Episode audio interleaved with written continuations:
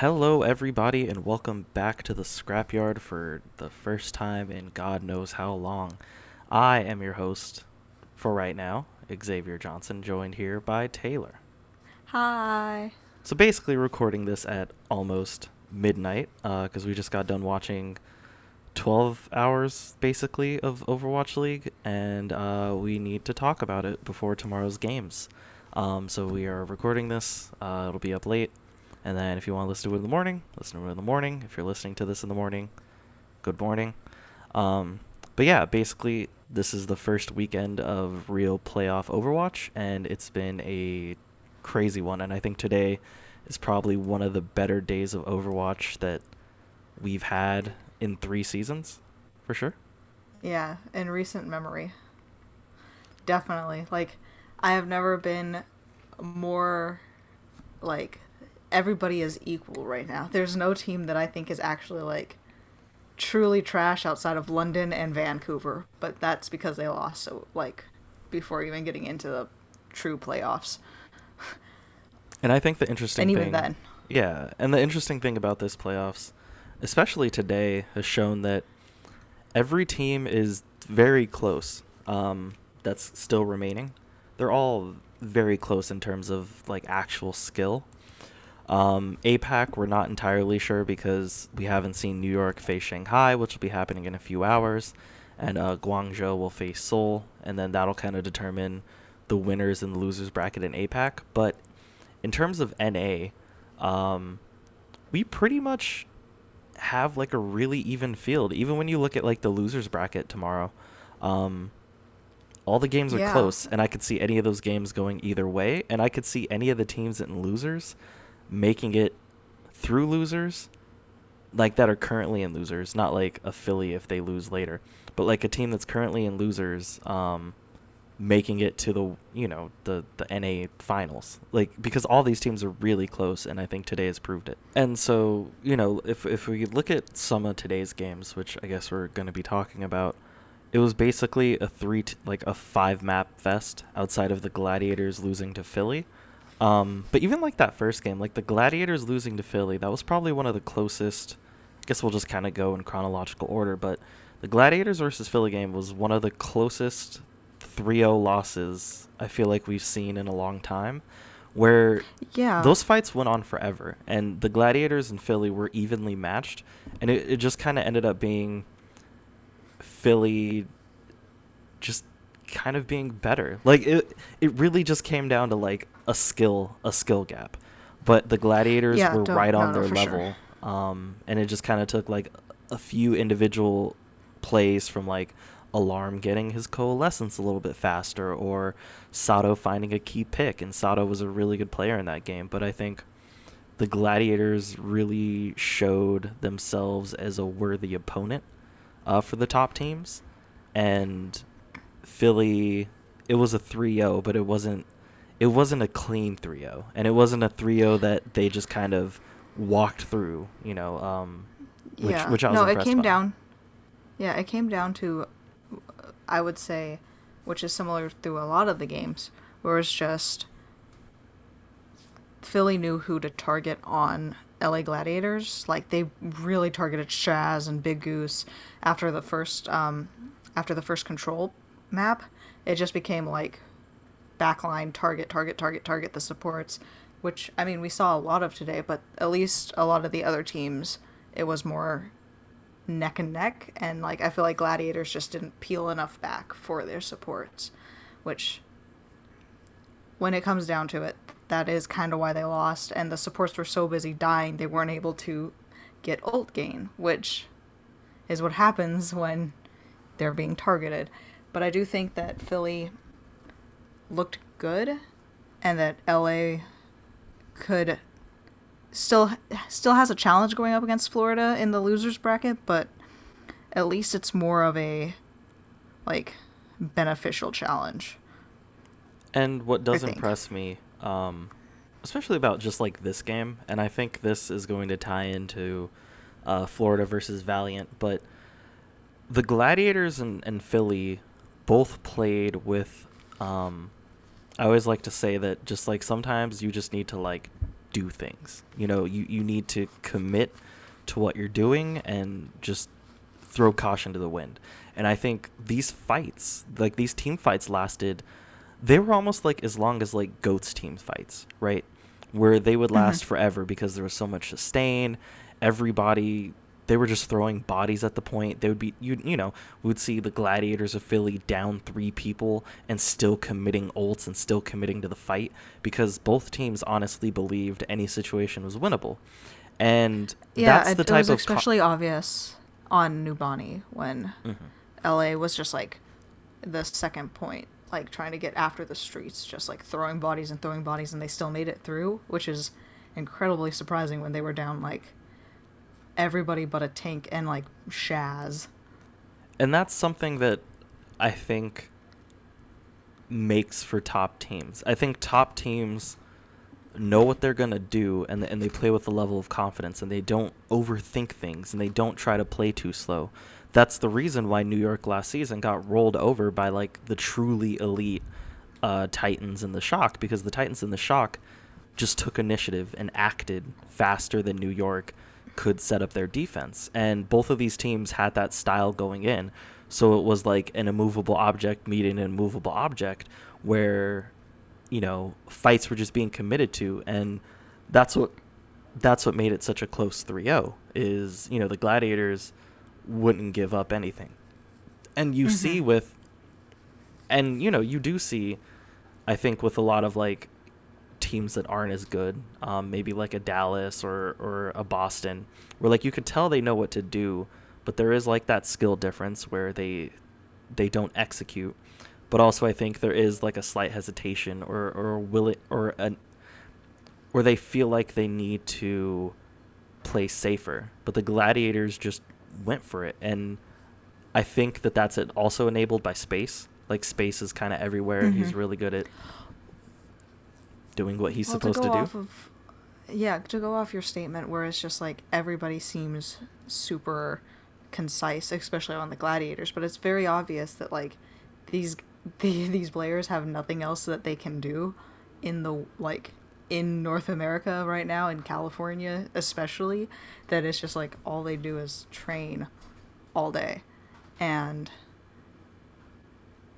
it's just one of those things it's like you can tell that anybody going in after this season like the skill range is going to be so much higher the bar is set so much higher already just by like these months of like self-isolating and quarantining and all of these things, you can see that these teams have grown exponentially better.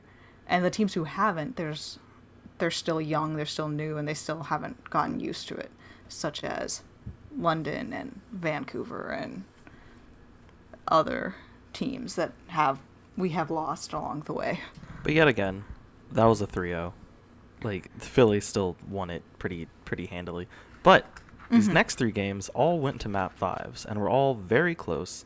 And I would say the most tragic of these map fives was Florida losing, and, and they lost to the Valiant uh, 3 2.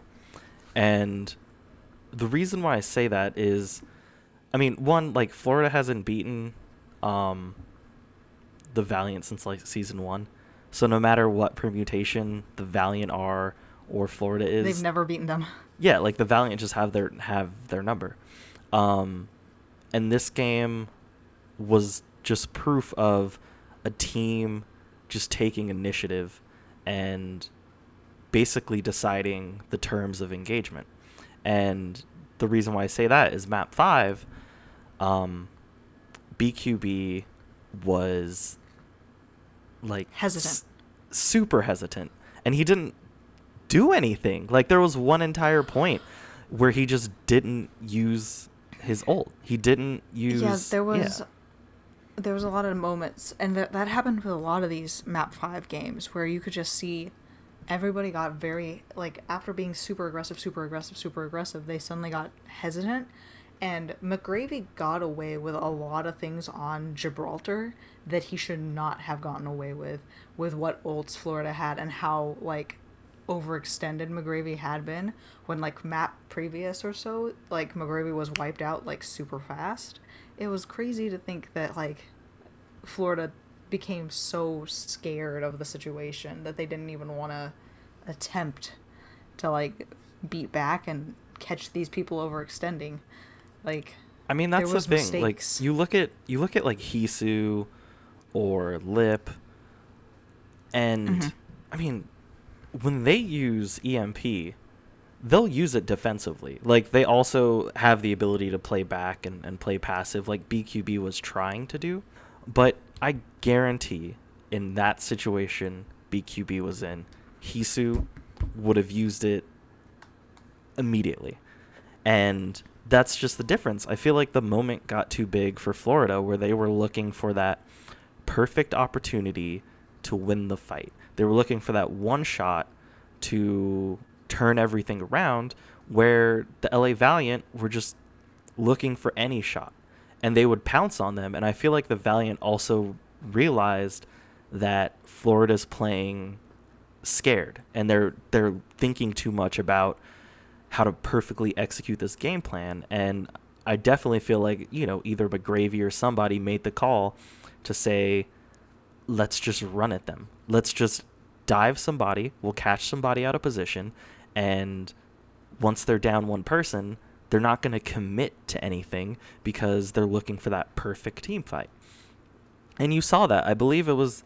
I'm pretty sure they caught like Yaki out of position, and oh yeah, I'm pretty sure. Yeah, like Yaki. they dove Yaki like hard, and then they just murked the rest of the team. And there were so many moments where BQB could have just pressed like triangle, and one, you know, yeah, and just won the point. And I think that that was a big, hopefully, that's a big learning lesson for the Florida Mayhem to just play more aggressive and use what you got because, like, he's BQB's a good enough Sombra where he doesn't have to wait for the perfect opportunity. He can pop EMP and get EMP back very fast. Like he's not trash at the hero, and he has a solid build rate as Sombra. So, like just use it. If you catch three people, you catch three people. You can capitalize on that.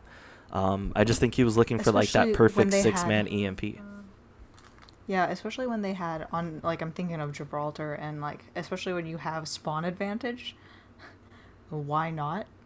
There was several times like a bunch of these teams they have spawn advantage, and none of them capitalize on just like either using EMP or getting like the nano used just to like farm your next ult and hope that something would happen. Like to get the team fight going until EMP was charged or something along those lines. Like there he, were several he times would hold it, like, because he knew Rain was yeah, hiding. He would. But like at a certain point, yeah, Rain's gonna hide because the Valiant aren't stupid and they know you have EMP. But like at a certain point, you just gotta use it and force out the sound barrier or like make Rain have really good timing on that sound barrier. If you can pop EMP and before Rain can get a sound barrier, you can kill somebody, then that's perfect. But I think that you can't just be like, oh damn, Rain is gonna get his sound barrier off. Let me not pop EMP. That's just bad Overwatch. And they wasted. There's so many seconds wasted of the Florida Mayhem just like really trying to set up position and figure out what exactly to do. And then when it you know, when push came to shove and they started to have to use their thing, um, time was already up, and they weren't able to win. And I think the Valiant, yeah. yeah, and you know the Valiant are going into a game tomorrow against Philly, which they are heavy underdogs, but you know the Valiant did look good today, and I think that they play with enough confidence that they can punch with Philly I don't think they're going to win, but if the mm-hmm. Gladiators mm-hmm. game to today showed anything, it's that the Valiant do have a chance against Philly because Philly, you know, they won pretty ugly against the Gladiators, and I could see, you know, the Valiant putting Philly in another ugly, uh, ugly game. Um, For sure. And like Florida goes up against Gladiators, as you were saying, tomorrow during the um, losers bracket, which I think is a good matchup because Florida I have never seen a group of teams that seem so hungry to win championships than like everybody that's here now.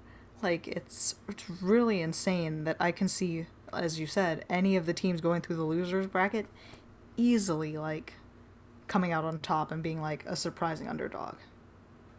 Which I think leads to this biggest surprise the San Francisco Shock finally doing a reverse sweep on Washington fucking Justice. I was kind of sweating, not gonna lie. When we were down 0-2, I was I was kind of sweating. I was losing my goddamn shit. Like I sent so many gifts to Xavier. You don't understand that it was just like perspirating and then yes and then perspirating and then yeah and then perspirating because I have never seen a team so hungry than Washington Justice today. Absolutely. Holy and shit. I wasn't like super nervous because I just kept thinking back to when the Shock were down 0-2 against the Shanghai Dragons in stage 3, which was probably like one of the greatest teams we've ever seen, like in terms of just performance. Um, Mm-hmm. Shanghai Dragons stage 3 last year, uh, that finals run is better than anything I've seen from any other team. And they managed to almost come back in a in a, you know, best of 7 series. So, I wasn't like super scared and I know the Shock make really good halftime adjustments, but the Mhm. Washington Justice were on one and they definitely only lost this game off just like a handful of small Mistakes. mistakes, but also just stupid plays by the Shock. Like, you know, I Violet Violet had some was- moments where he was just hard carrying the team, and you know, Mhm. even Super coming in on the Roadhog, like he looked shaky at first, and he was kind of getting outplayed by Janu, but then he really found his like stride and was a good support um, kind of player for the rest of the team. You know, hitting good hooks and and being in the right position. And I just think that the Shock Mm-hmm. they looked vulnerable, but I don't think that's because the Shock are bad. I think it's just because the Washington Justice are playing like some next level Overwatch right now. Yeah, and I think it's very like what Moth said in the post game interview, where he was like, "We knew they were gonna fight hard, but holy shit, I didn't think they were gonna fight that hard." Basically, and there was a moment again. They they had a Gibraltar a lot today on um on Overwatch, which is crazy because I feel like I never see that map on Overwatch League until its playoffs. But there was this moment where like they basically could have had the shock spawn camped and they didn't go for it. And I was just sitting there and I was like, okay, like Washington really is like making me sweat. I think I saw a post in the Shockwaves like Facebook page that was like, who do I mail my doctor about all the heart attacks I had this game because it wasn't like the cleanest I've ever seen Shock, but Washington was going so hard. And again, it was like they just seemed tired at the end, and that's what made them lose. Like, Yeah, they didn't and- lose because they weren't skilled. They lost because they were tired. And yesterday was yesterday was fun because it was like, oh my god, Decay, like he's insane. And but today I don't feel like it was just a Decay thing. I think this is like Washington being a good team and just little things really did them in. I thought Aim God kind of got caught out a little bit. Um, I did like I did like Sinatraa's tweet that was everybody over here oh, keeping Decay alive, watching the whole rest of the team die. And everybody in the comments was like, I wonder what that feels like, Sinatraa. I really wonder what that feels like being pocketed like that. I mean, Decay does get like hard pocketed, and Decay honestly is insane, and I think he's a big breath of fresh air for this team. But even in Mhm. this game, like Decay was cool, and he had his moments, but Stitch and Janu I thought were actually insane, and uh, and I thought Stitch outplayed ANS several times during today. Um, Oh, definitely. and he just like outplayed he outplayed the shock in the first two maps like he was insane I and mean, janu on hog is uh, you know i'll let you go but like janu on hog is reminding me and now that like they're on a good team and as i've said like it's hard to be a superstar on off tank when the rest of your team is trash. But now janu is looking like oh yeah he w- was an mvp candidate last season for a reason because his hog is nasty. Hmm Yeah, no, I I definitely think that like Stitch would throw in uh, Bob. But like it wasn't like let me throw in Bob to like scatter the team.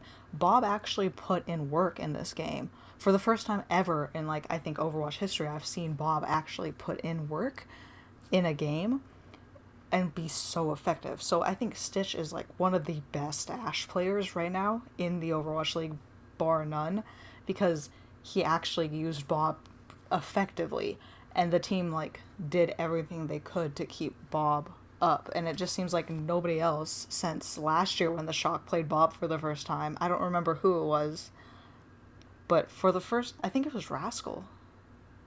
Maybe? But for the first time ever i'm actually like oh this is how ash is supposed to be played in this meta. Like they have they have it nailed down. So good. And so good you know, also Tuba. I thought Tuba was really good this game. Um, his Sombra is excellent, but you know, uh, Washington has to play Paris tomorrow, and I don't know if they're going to beat Paris, but I think they're gonna give Paris a good fight because Washington is a team, and as I've said, I say these things a lot, but when a team is completely bought in on a particular style, and Washington is clearly 100% in on this let decay kill things strategy. And Stitch has all this space because everybody's worried about decay because decay is a monster. But this team is all in on decay. They're pocketing him, they're giving him the nano when he wants it. He just can't die sometimes because he's getting so much healing and he's a really good Zarya. And this isn't going to take them to like the finals or anything but I do think Washington has found like a nice core, and it's clear that this team is, you know, bought in on what they're doing and they're bought in on this current mission. And that's something that's just like super important. I think we do see a lot of teams that aren't completely bought in or aren't completely um, you know, figured out like the meta or kind of what their strategy is. Um, similar to like the Hangzhou Spark uh, losing to Mhm. Seoul. I thought the Hangzhou Spark just didn't really know exactly what like they were going for. Same with the Houston It was like it was like every game because I I just watched the Hangzhou Spark game against Seoul Dynasty. It was like every fight they put Architect on a different hero. it was like you're Genji, and then it was like you're you're Ash, and then it was like uh, you're back to Genji. Uh, you're Sombra now. No, you're Reaper, and I'm like, he will never get a ult charge if you keep just yeah, like they weren't completely him- bought in on a strategy. Um, yeah. but clearly Washington is. It's it's a niche strategy, but it works for them. I'll give them that. I'll give And- that. It is and I a appreciate niche that. strategy. And with the shock, I, you know, I think they're gonna win the grand finals, but that's because they're my favorite team. But this game definitely give gave me a worry because they're not good against Sombra, and they've never been good against Sombra. Yeah, and Sombra is so well played, and Tuba was kind of like shitting down their throat. So I don't know how they're gonna do when they have to run up against a Lip, when they're gonna have to run up against, you know, uh, a Heesu. It's Yeah. it's definitely worrying, um, because they're they're they aren't that great at countering a Sombra. Yeah, like I said, I was I said if Shock lose and go to the losers bracket, I don't think they can do the same fight they did last season. There's and I, I mean, I want the Shock to win a second grand finale as much as uh, as you do, Xavier, but I don't see them being able to like get through like the the losers bracket if they end up there. Like tomorrow they go against and we'll be talking about them shortly, but tomorrow they go against Atlanta Reign, another rematch in the playoffs. But that game's Well, not a know- concern because Atlanta doesn't like their bread isn't Yeah, I- I- buttered through the Sombra. Their bread is buttered Let- through their let- tank line. You know. Let me let me let me like when we get to it, Edison, what the fuck? like on Gibraltar, last map. If you watched, you know. What the fuck? but yeah, moving on to like Paris and Atlanta, I really didn't think that Paris was gonna lose. Me neither. Um, this game was like the game with the worst Sombra play, I think. Uh, I mean that's only Edison, because we had a lot of. fuck? That's only because like we had a lot of really good Sombras throughout the day. I thought every team had an excellent Sombra. In this game, like Sparkle Sombra is cool, but it's not like the goat. And I think Atlanta Mhm. just their bread isn't buttered through their Sombra. It's through Hawk, Gator, and Pokebo. Like their tank line Yeah. pushes this team, and Edison gets the kills when he needs to. But like I genuinely think this tank line is why the Atlanta Reign are are so good.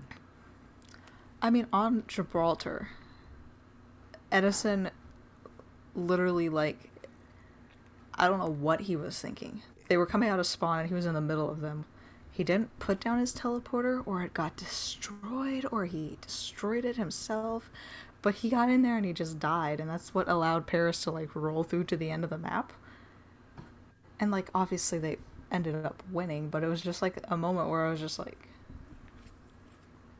what the fuck is going on? Like that was the dirtiest thing I had seen all day. Like obviously, and like the casters say, we say the word scrappy a lot when watching Overwatch and when playing Overwatch and when reviewing Overwatch. And then if you look up Scrappy in the dictionary of Overwatch League, it should be this fight. When I personally think it should be our podcast, podcast, but um, it's it was just something where it was just like that was so dirty like like not dirty as in like good but dirty as in like you can't be making those mistakes in the playoff Yeah. That And- could have cost you everything Yeah, but I also do question like not playing Exy that much. Like they played him one Mhm. map and didn't really run him, and the one map Exy came in on, he wrecked everybody.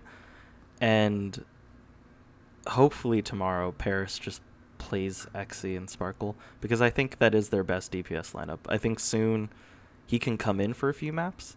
Um, but I just wouldn't really play Nico, and I, like Exy is a hard do- carry type don't player. do to soon don't do s- Xe like you did people like with Dallas Fuel where it's just like well Zachary is here I like Zachary Well, You Soon know, is really good. I just think with soon when it No, comes no, to the no, game, I'm just saying like it's just like have Exian because I think he has more big play potential. game sense Yeah.